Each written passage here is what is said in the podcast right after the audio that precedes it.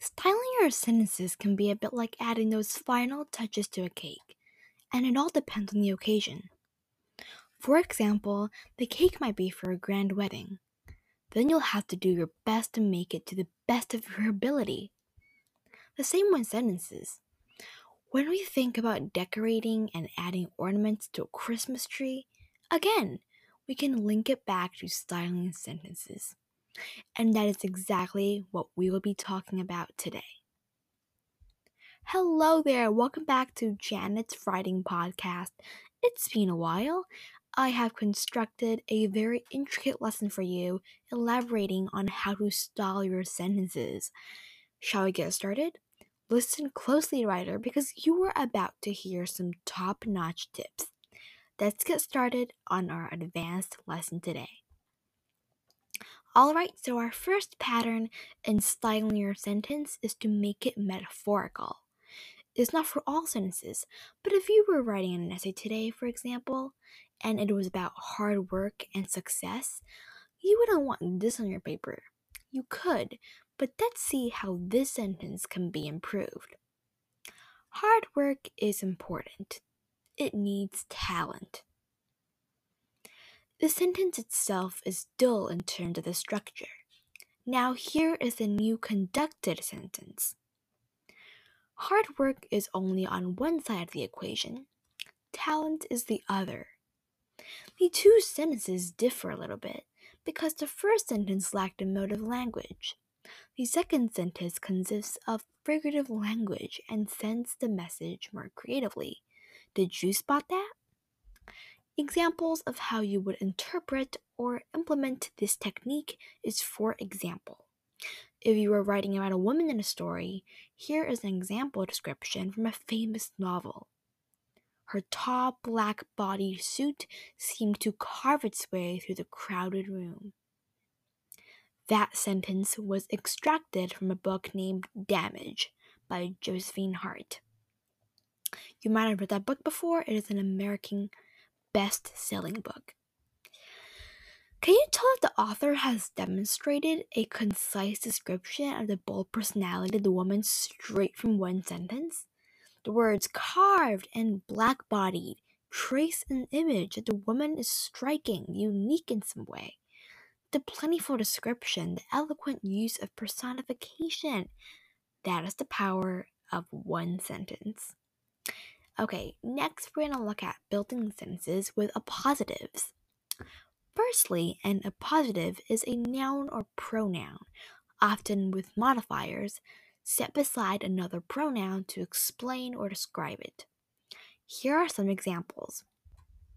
Thomas Edison, the inventor of the light bulb, is often called U.S. greatest inventor.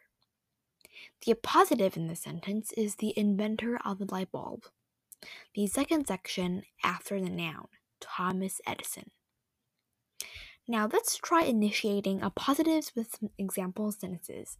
Compare these two sentences, and just a note that I've created these sentences myself.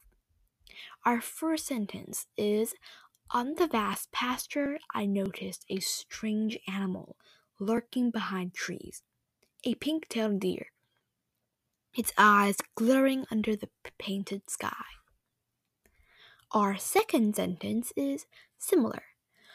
On the vast pasture, I notice a strange animal lurking behind trees, its eyes glittering under the painted sky. A pink tailed deer. Have you noticed where the appositive is? Yes, it's a pink tailed deer.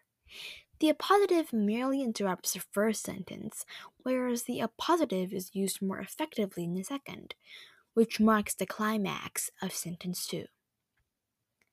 Next, you're going to learn how to keep your sentences simple and how this can be sometimes more fruitful.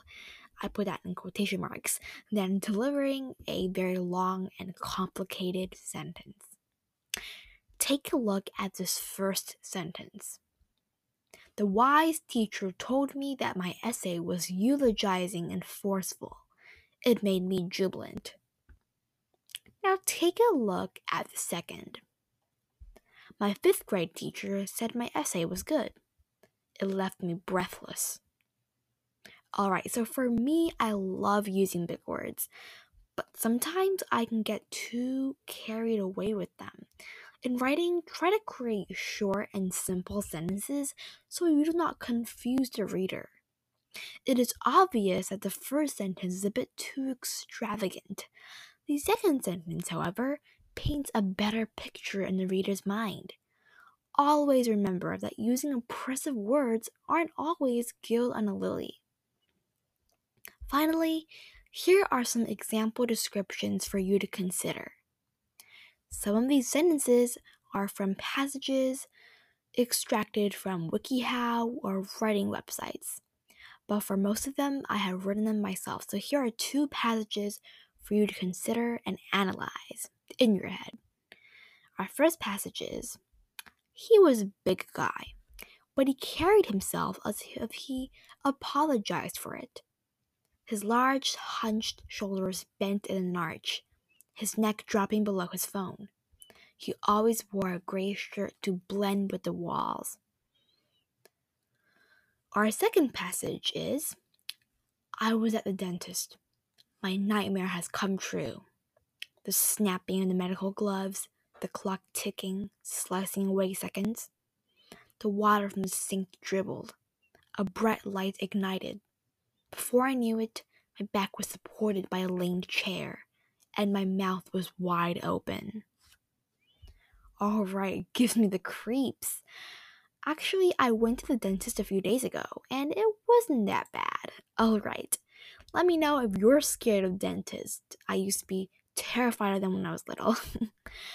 All right, so I hope you have enjoyed today's lesson.